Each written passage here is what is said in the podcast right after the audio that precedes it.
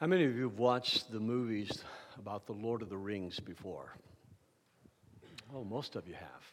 In the final movie, you see that Frodo and Sam are on the Mount of Doom, and Frodo's losing heart. If you know the story, Frodo is carrying the ring, and it's got to be destroyed. It's the source of the evil that's in the world. But Frodo is just about to give up. He's weak, he's collapsed, He's out of strength, he's out of courage.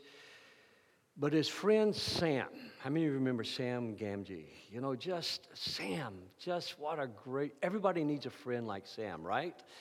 Sam is there, he can't carry the ring for him. There's certain burdens that you carry that no one but Jesus can carry for you. There's certain pains and things that you struggle with that no one but Jesus can carry for you. But there are friends that can walk with you that give you courage, help you to hang on, and help you to believe and to know that you can make it.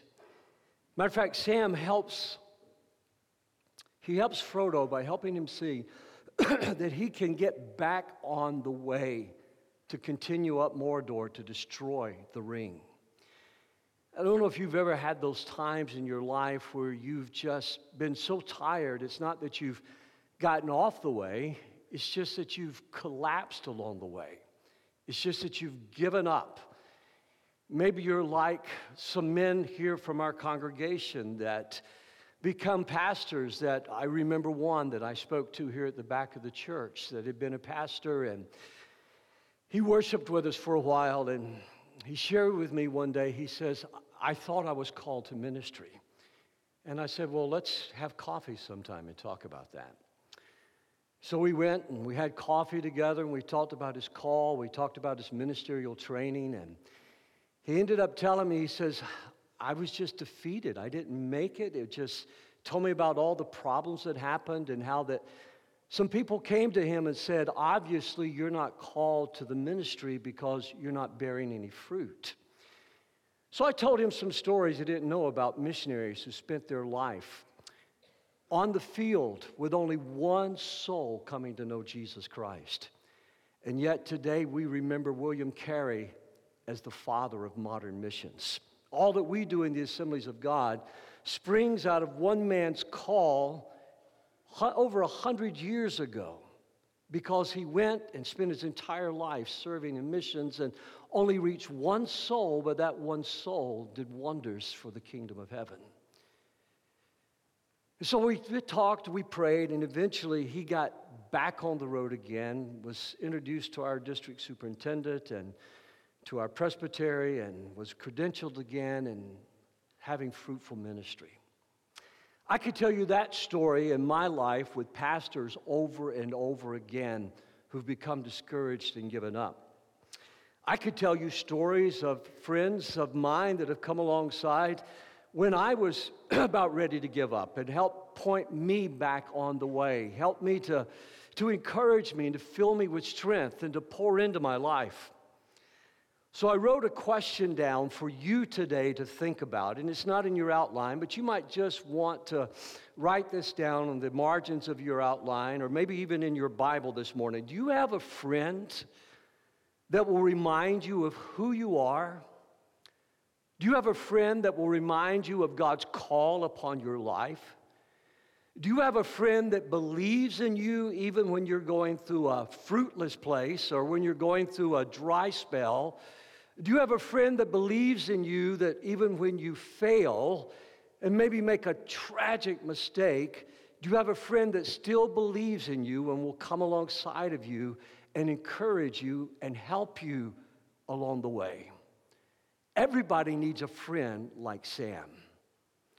The man who wrote the first computer program for Fireman's Fund Insurance is a personal friend of mine, lives in Florida and retired now, but I led him to Jesus a number of years ago. We became very close, and I will remember when I was when I was leaving the congregation that I pastored then to go into district office where I would serve the next 12 years, there were some scandals that had happened in our community of a pastor who had had a tragic failure and uh, reaching out and trying to build a friendship with him. One morning, Charlie and I were having breakfast together at the Cracker Barrel on Eisenhower Parkway and Interstate 475, the bypass around Macon, Georgia. If you're ever driving to Florida, look over to your left, driving south, and see the Cracker Barrel. And remember this story I'm telling you because this one story has done so much for me through the years. I'd asked Charlie to help me pray, and we were talking about this, and I'll never forget Charlie, this retired Marine, this man who was a multimillionaire, this man who had done so well in life, he reached across without any shame or fear, grabbed both of my hands in his hands in the cracker barrel, and said to me, Pastor, if you ever fail, if you ever sin, I'll be an even better friend to you then than I am now. Everybody needs a friend like that. Can you say amen? Everybody needs a friend that will come alongside and lift them up and not kick them when they're down. Everybody needs a friend that will come alongside them and comfort and not criticize them. Everybody needs a friend that will come along and encourage them rather than continue to bring defeat into their life. We've talked about friends so far in this series of messages I'm calling Friendfluence, that the influence that our friends have upon our lives. How that we become more like the people we hang out with and that we're close friends with, and how they influence and shape our lives. Last week, we talked about the importance of building friendships with non Christian friends, even people from other faiths, for how are they going to know what Christianity is about if we silo ourselves the way we do politically, if we silo ourselves and we never communicate and talk with one another? and see one another as real human beings. But today, I want to talk to you about the importance of having friends who share your faith and live out your faith. It's no secret, study after study has shown that men have far fewer close friends than women do.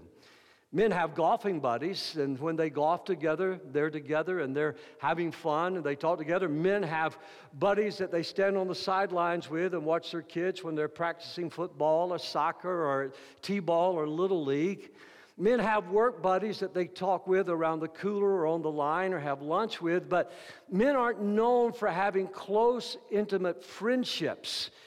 And when I read the Bible and I read about the life of our best friend, that I was very honest and transparent before you in my prayer to Jesus this morning, that still one of the greatest steps of faith for me to take is to look to heaven and call Jesus my friend.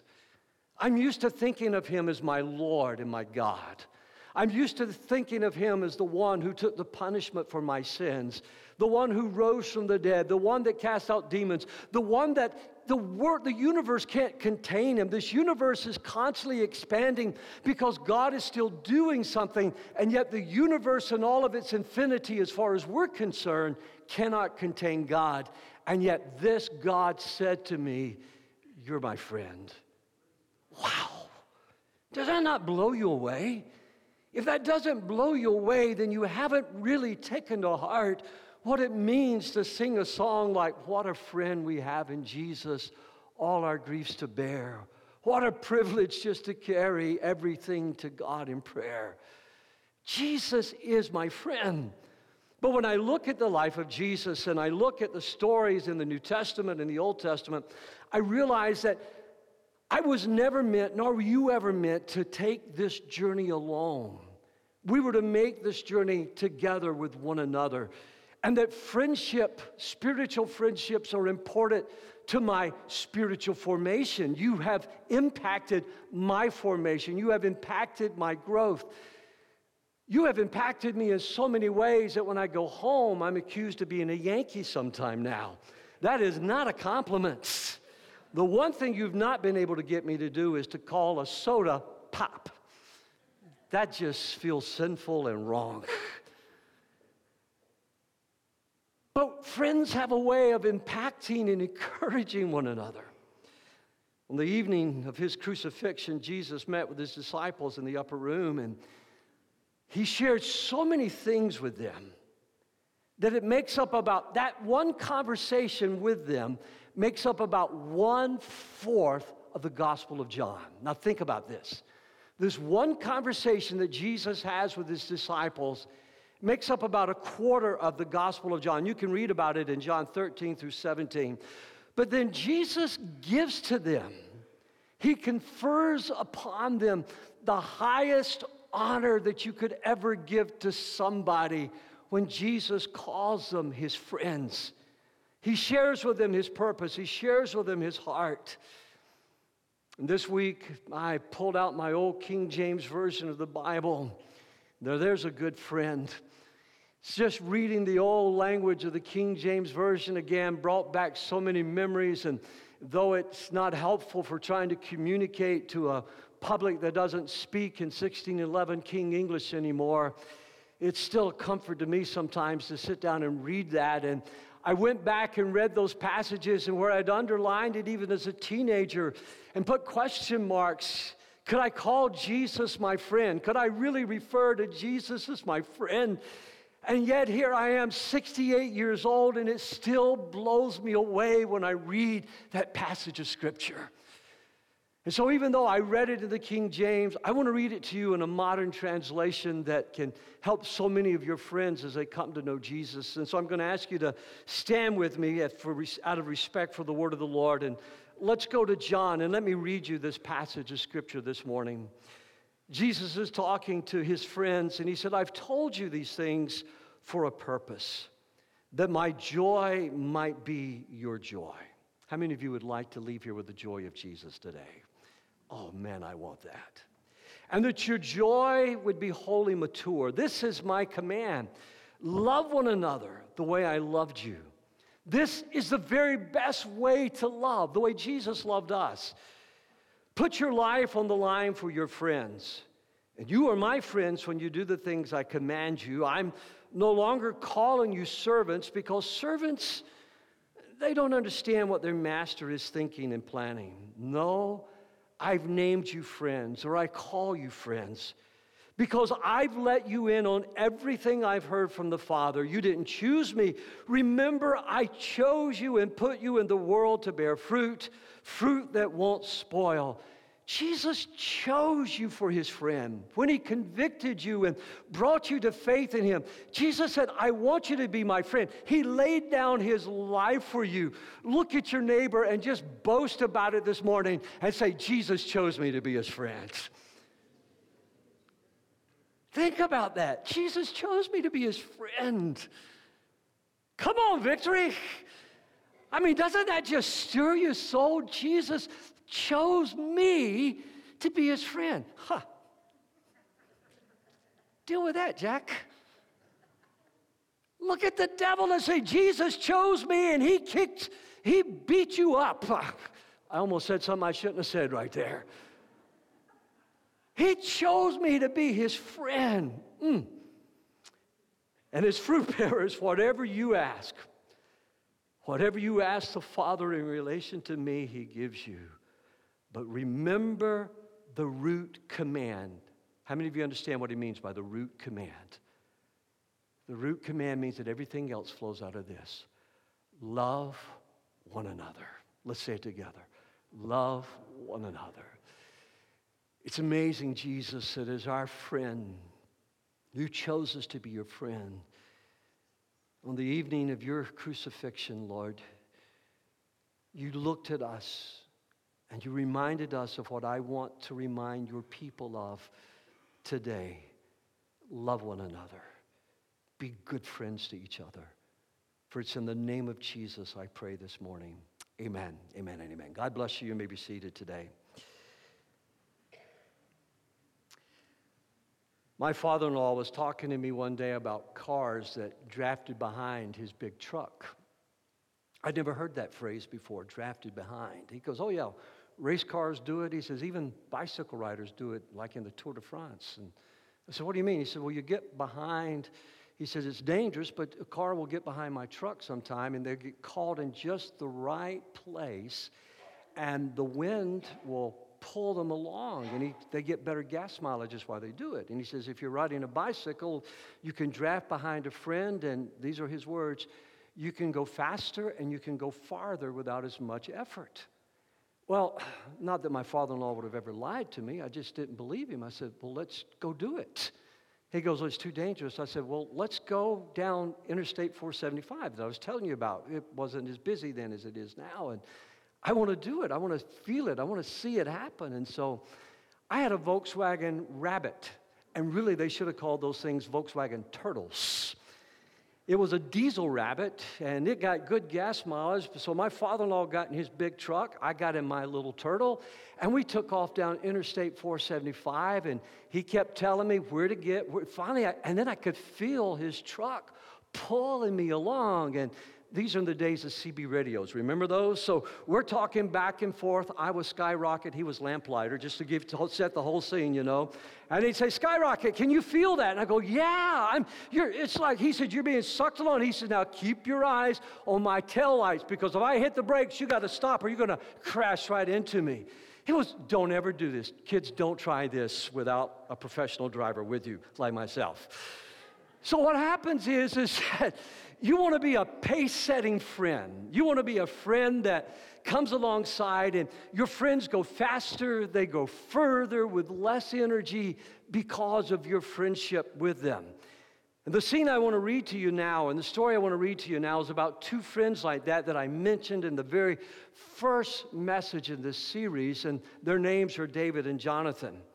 This scene takes place right after David had defeated Goliath. I mean, David had, was a shepherd boy. His brothers criticized him, and yet he came, and you know the story. He slung the slingshot. He hit Goliath between the eyes, chopped off Goliath's head. It encouraged Israel, and Israel rest, rushed in and defeated the Philistines. You're very familiar with the story. But there's a part of this story you may not be familiar with. So let me read to you from 1 Samuel chapter 18 and verse 1, and again from the message. By the time David had finished reporting to Saul, Jonathan was deeply impressed with David. In an immediate bond, Jonathan is the prince. This is Saul's son, the king. By the time David had finished reporting to Saul, Jonathan was deeply impressed with David, and an immediate bond was forged between them. He became totally committed to that David and to David, and from that point on, he would become number one advocate and friend to David. Jonathan was an incredible young man. Jonathan was an incredible prince. He was a brave man. He was a fierce warrior. If you go back to chapter 14 and you read the story of Jonathan, one night Jonathan and his, his aide or his, his, his, his, his companion, his friend, Jonathan and his friend decided that they would go and attack the enemy encampment because they had come against Israel. And so he told his friend, he says, You know, whether it's by many or by few, the Lord is able to deliver. He said, We can take these guys on. And so, however it happened, Jonathan and his best friend, they, they climbed this cliff, they scaled this cliff. Uh, they must have put their swords behind their backs so they wouldn't clang against the cliff. And they climbed the cliff, and when they began attacking the Philistines at night, it scared them so bad that they thought Saul's army had came out against them, and they scattered, even killing one another in their fear and their fright. Because David, because Jonathan and his friend, just decided they would do something for God that everybody else would have called ludicrous and silly and stupid. And so when I look at this story of David killing Goliath, and I remember how that Goliath would come out and taunt the armies of Israel. Remember that story? He would come out and he would mock the armies of Israel. He said, Just send somebody out to fight me. Just send one. He says, If you defeat me, we'll be your slaves. If I defeat you, you'll be our slaves. And Saul and his entire army, including Jonathan, did not respond to the belligerence of, of Goliath. And I asked myself, how could this mighty prince, this warrior who took on an entire army with just his friend, how could he back down from this man called Goliath? But as you read the whole story, you'll understand why. His father, Saul, the king, never acknowledged him, never thanked him, never honored him, and even got so angry at him that he threatened to kill him. And if it hadn't have been for the other soldiers in Saul's army saying, No, you're not going to do this to, to Jonathan and to his friend because they've won a great battle for Israel, and Saul backed down. I mean, you talk about a dysfunctional dad, you talk about a dysfunctional family. Saul was a very dysfunctional man. But what had happened was that Saul had so belittled his son that his son was broken in spirit, defeated in spirit, and forgot who he was, forgot the call of God upon his life, was crushed on the way, and then this young shepherd boy named David, you got to remember, he's not dressed in armor. This young shepherd boy named David comes out and takes Goliath on and wins because David gives all the glory to God.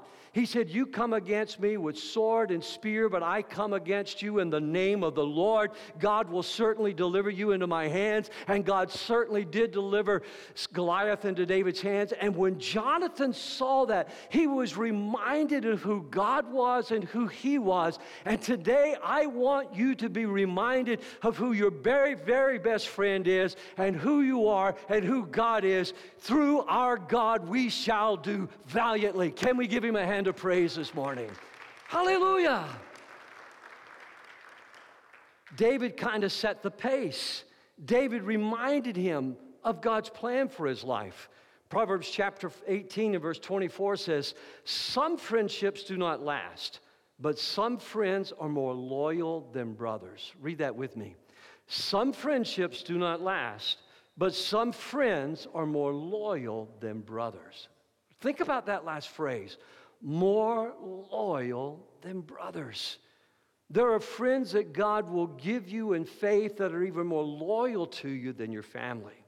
And what I take away from this, the quality of friends is much more important than the quantity of friends that you have. The quality of the friendships you have is much more important than the quantity of friends. I'm not really impressed with how many, quote, Facebook friends you have. I'm not really impressed with how big your network is. What impresses me is how many close friends do you have? Friends that will encourage you the way that David did Jonathan. Friends that will stretch you the way that David did Jonathan. Friends that will be loyal to you in good times and bad. Friends like Sam that will not give up. And though they may not be able to carry your burden, there are certain things in life that nobody can carry for you but Jesus there are certain crosses in life that we are called to bear, but there are friends that can come alongside of us and they will not leave us when all of hell breaks loose against us. And I think that's exactly what Tolkien was trying to get across when he wrote that particular story. Number two, be a faithful friend. Be a faithful friend. Jonathan realizes that his dad, the king, is set upon killing David. His dad is threatened by David. As a matter of fact, his dad tells him one time, he says, Jonathan, don't you understand that if David is successful, you will not become king? The people love him, the people follow him. Jonathan, don't you understand this? Jonathan's reply to his father is kind of like John the Baptist's reply to his disciples. It's not the same words that John the Baptist said to his disciples, speaking about Jesus, his cousin. But it's basically the same thing where John said, I must become less and less, and he must become greater and greater. Friends, rejoice in our triumphs. Friends, rejoice in our successes and our victories. And when Jonathan realizes his dad is dead set on killing David, in 1 Samuel chapter 20, Jonathan comes to David and he says these words to him Tell me what I can do to help you. Tell me what I can do to help you. I want you to look at your neighbor this morning, and I just want you to get the feel of this and say to them, How can I help you? Don't try to answer that, but how can I help you? Now, I know, now listen, I know if I come in and tell Becky that, all of a sudden I'm going to get a laundry list. So there are times I don't want to say, How can I help you when I walk in the door? Are you going to leave me up here, guys, hanging? How many of you men know what I'm talking about? There's even some sons lifting their hands in this room. I know if I come in and say, How can I help you? I, I know there are certain people in life, if I say, How can I help you? But when you love someone, no matter what they're going through, you really want to help them. You really want to be a part of their lives. I called my friend Rabbi Asher Lopatin on Sunday afternoon. I said, Asher, I'm so heartbroken. I'm just so heartbroken. I, I don't know how, but tell me how I can help. And we talked for a few minutes together, and I called another Jewish friend of mine. How can I help? Nasher, if you read my blog post earlier this week, he responded that though they're devastated and they're grieving, he is so thankful for the prayers of our church. He's so thankful for the prayers of Christians who are interceding for Israel and willing to help Israel at this time. It was a beautiful, beautiful statement that he made. But you see, love does that. Remember the root command? Love one another. Love wants to know how can I can help, even though it's going to cost, because for, for Jonathan to help David is going to cost him the throne. For Jonathan to help David is going to cost him the kingdom. He's not going to be the king. For Jonathan to help David in the world doesn't look like a very good thing to do because in the world, you step on anybody you have to step on to get ahead. The world may say win win philosophy, but the world doesn't always practice win win philosophy. How many of you found that to be true in life? But in the church, it should always be true of us that we're helping one another to win no matter the cost. And in the first message in this series, I said to you, it shows the depravity of the world and the misunderstanding of the world when gay leaders have tried to say, or homosexual leaders have tried to say in the United States, that Jonathan and David were, were homosexual lovers because of the closeness of their friendship. It, reviews, it, it reveals an abysmal ignorance of what the Bible teaches. It reveals a deliberate distortion of what the Bible teaches. And it especially reveals a deliberate distortion of the Old Testament word hesed, which is the word described for the love between Jonathan and David. Hesed is to the Old Testament what agape is to the New Testament. How many of you understand what agape is? You've heard that phrase before. Only about a third of you. I've not been a very good pastor if you don't understand that. So help me feel a little better about myself. How many of you have heard the word agape before? Oh, many more of you now. Agape is a, is a self sacrificing love. Agape doesn't try to get anything from you. Agape does for you whether you're going to do anything for me or not. Agape love is what Jesus did for us at Calvary. We couldn't die for our sins, but Jesus died for our sins. So when Jesus said, I call you friends, when he's going to his crucifixion, he's revealing agape love for us. What Jonathan is revealing to David is Hesed love that same kind of self giving love. When you and I sing, as we'll be singing in a few weeks here at Thanksgiving, Great is Thy faithfulness, we're singing about the Hesed love of God. Those similes are drawn right from the Old Testament. When we sing that song here that we haven't sang in a long time, Oh no, you'll never let go. We're singing about the Hesed love of God, the kind of love that gives to us though we have nothing to give to Him. Do you have friends like that? Friends that have stuck by you through the good and the bad? Do you have friends like that who have encouraged you when you've collapsed on the path? Do you have friends that even though years have passed and maybe miles separate you, you know they're still these Hesed agape type of friends? Keith Elder, who's in heaven now, one of my best friends, when I moved to Michigan, Keith was in Montana and we saw each other frequently. And as a matter of fact, he was scheduled to come and speak to our church. And, and he and Marlis were the weekend that he died. And it was such a broken-hearted time for all of us. Keith was just, to have known Keith was to have really known a great man, but to have a great friend as well. But I remember Keith telling me when I moved to Michigan, he said, Dennis, I'm as close as the phone. If you ever need me, call me. I'll be on the next flight. Do you have a friend, a Jonathan friend like that, that says, if you ever need me, I'll be there? Austin Farrer in the book Glass of Vision, this phrase just grips me. I read it to several of you already this week because I wanted you to hear this and I wanted to see your reaction. But read this, follow this along with me. Does the reality of our friends not shine through our free emotional reactions to them? In other words, when we see someone that we love, we smile, we just genuinely reach out to hug or embrace or shake hands. Do we see men most really when we let ourselves love them and even poeticize a bit about them?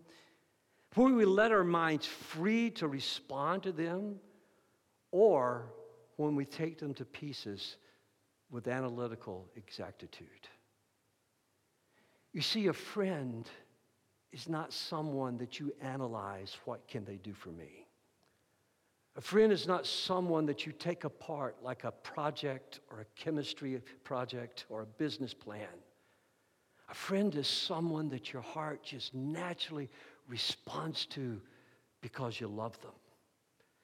In a few weeks, some of you who I love dearly and you are part of my life, you will follow the call of the wicked one and you will go to Florida during the wintertime, leaving me up here to face the gray skies by myself.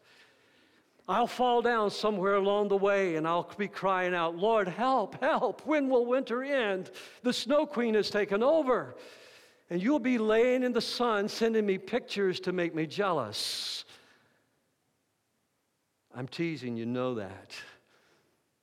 But you see, there comes those times in life where people go away, and then when you come back in the spring and you hear the call of God, come home, come home. It's about getting hotter than Hades in Florida. Come home to Michigan. You'll come back and we'll smile. We'll some of you you squeeze so hard when you hug, and I love it because there's that free emotional reaction. We haven't seen each other for a while.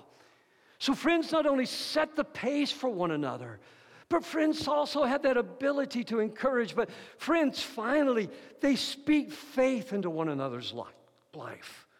You've got a voice in their life. You've, you've, you, you've got their ear. You've got their heart. David is now on the run. This next story I'm going to read to you. David is on the run and he's hiding in a cave from the king. And David is tired of hiding. He's tired of running. He's tired of living in caves. He's hanging out with a group of, of, of, of, guerrilla warriors that are fighting alongside of him. He's not trying to harm Saul, he's not trying to attack Saul, but the reason he's running and he's with these guerrilla warriors is because Saul has never given up on killing David. If I can kill David, then I will still stay king. If I can kill David, I will thwart God's plan. Understand me this morning. Even though Saul knew God could not be thwarted, even though Satan Satan knows that God cannot be thwarted. His greatest desire is to defeat you, his greatest desire is to kill you, his greatest desire is to destroy you because of somehow or another he can cause you to give up on Mount Mordor and not continue the journey. The ring will pass on to somebody else who will use it evilly. That's why we must have godly friends. Godly friends who encourage us to keep going when we feel like we can't keep going any longer. And David is about to give up. And Jonathan risks his life, risks death, because what he does, Saul would have seen as being a traitor. And he comes to David in Horesh. So let's read this passage as well. One day near Horesh, David received the news that Saul, tell him I'll call back later. David received the news that Saul was on the way to Ziph to search for him and kill him. And Jonathan went to find David and encouraged him to stay strong in his faith in God. Encouraged him to stay strong in his faith. Look at your neighbor and say, Stay strong in your faith. Vic, stay strong in your faith. Get it? Good. Barb, I see you praying by that pillar sometime, and you always bring me chocolate. I love you for praying and for chocolate, but stay strong in your faith. Andy, stay strong in your faith. You're going to see things and battle things that I'll never see or battle. But I want to be a good friend to you. And Heinz, I know you never will, but if you ever sin and fall, I'll be a better friend to you than I am now. Stay strong in your faith. Dan, stay strong. Know that the God you serve is your very best friend. Then David, Jonathan says these words to David Don't be afraid. It's easy to say when you're living in the palace and I'm living in a cave. That's easy to say when my enemy is your daddy and he's the king. But Jonathan understands what David is against. But the reason he says, Don't be afraid, is rich because he reminded him of his faith in God. It's our faith in God that gives us strength. It's our faith in God that causes us to fear not. What was Jesus constantly saying to us, Matt? Saying, Fear not. There are 365 fear nots in the Bible, one for every day of the year. Don't be afraid. Well, one person got it. Don't be afraid. Hallelujah. My Father will never find you. And if you're hidden in Christ, the devil will never find you. If your life is hidden with Christ and God, the devil will never find you. You may get discouraged, you may get weary, but I am asking you, your friends are asking you, how can I help you? You are going to be the king of Israel. I will be next to you as my father Saul is well aware. So the two of them renewed their solemn pact before the Lord. Then Jonathan returned home while David stayed at Horesh.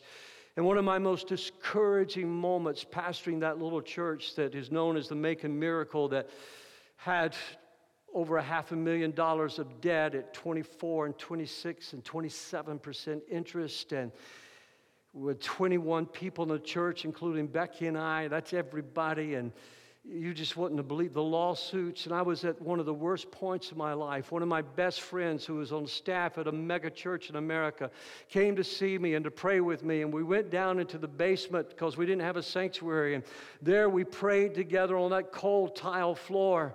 And there he put his arms around me and he said, Dennis, stay strong. God has sent you here. God's going to turn this thing around. And I will never forget how strong in my faith I felt as I went up to my diesel turret and he went and got in his brand new Cadillac and headed back to his mega church. I was staying in the basement and he was going to the palace. And I thought, it's easy for you to say that. Does anybody feel what I'm saying right now?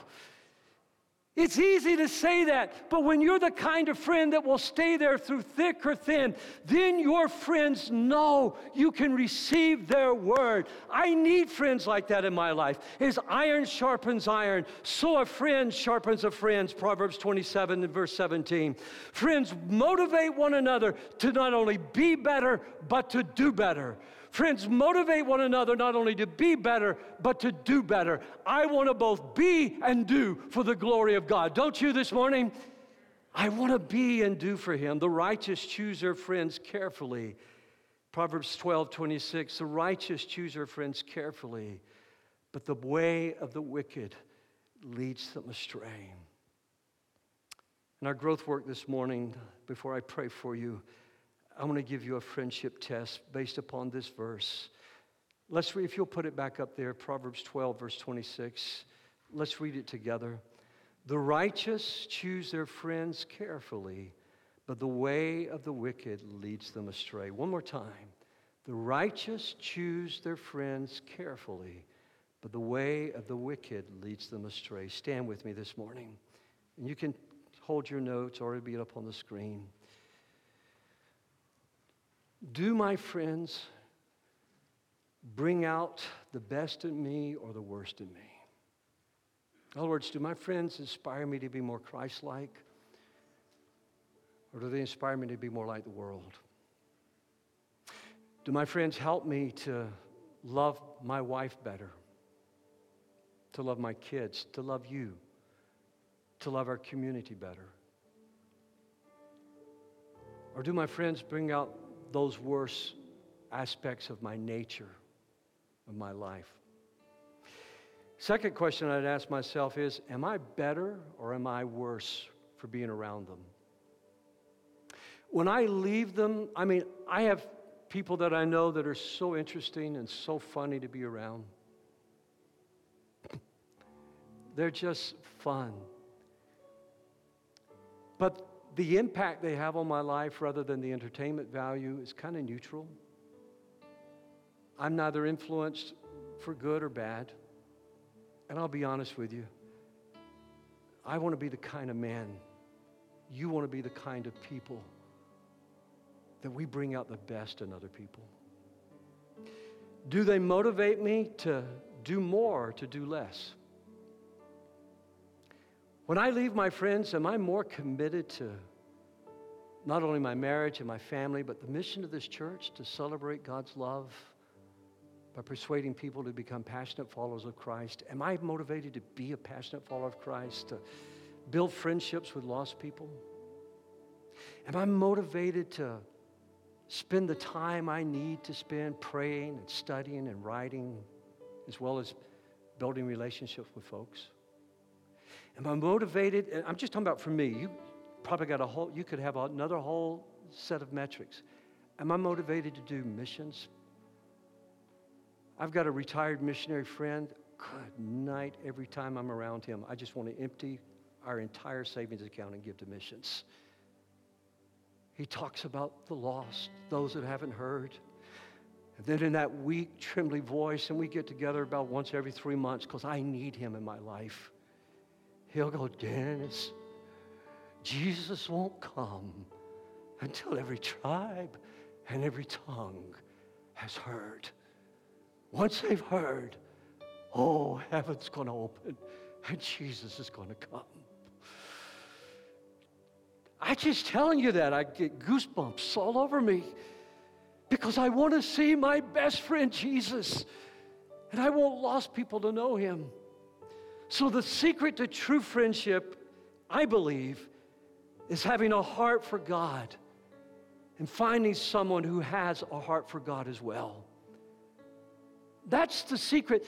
Now, this is different than the friendship I talked about last week. Building people who don't, relationships with people who don't share our faith. But the secret to having the kind of Jonathan David friends we've talked about is friends that have a heart for God. The fourth thing I'd like to ask you to grow with this week is find someone that you can be a Jonathan to. Who do you know in life? Who do you know in life that you could sow the Hesed, the agape love of God to? Who do you know in life that's like Frodo, is just down, and you can come along and encourage them? And you'll walk through them. Who do you know in life that if they mess up, if they fall, if they sin, they'll take your, you can take their hands the way Charlie did mine. He said, Pastor, if you ever sin, I'll be a better friend to you then than I am now. Who can you be a Jonathan to? You don't have to find that person this week, but you can be praying about that. You can be open to that. And then finally, as we get ready for our friend day, ask God to bring someone into your life that doesn't know him.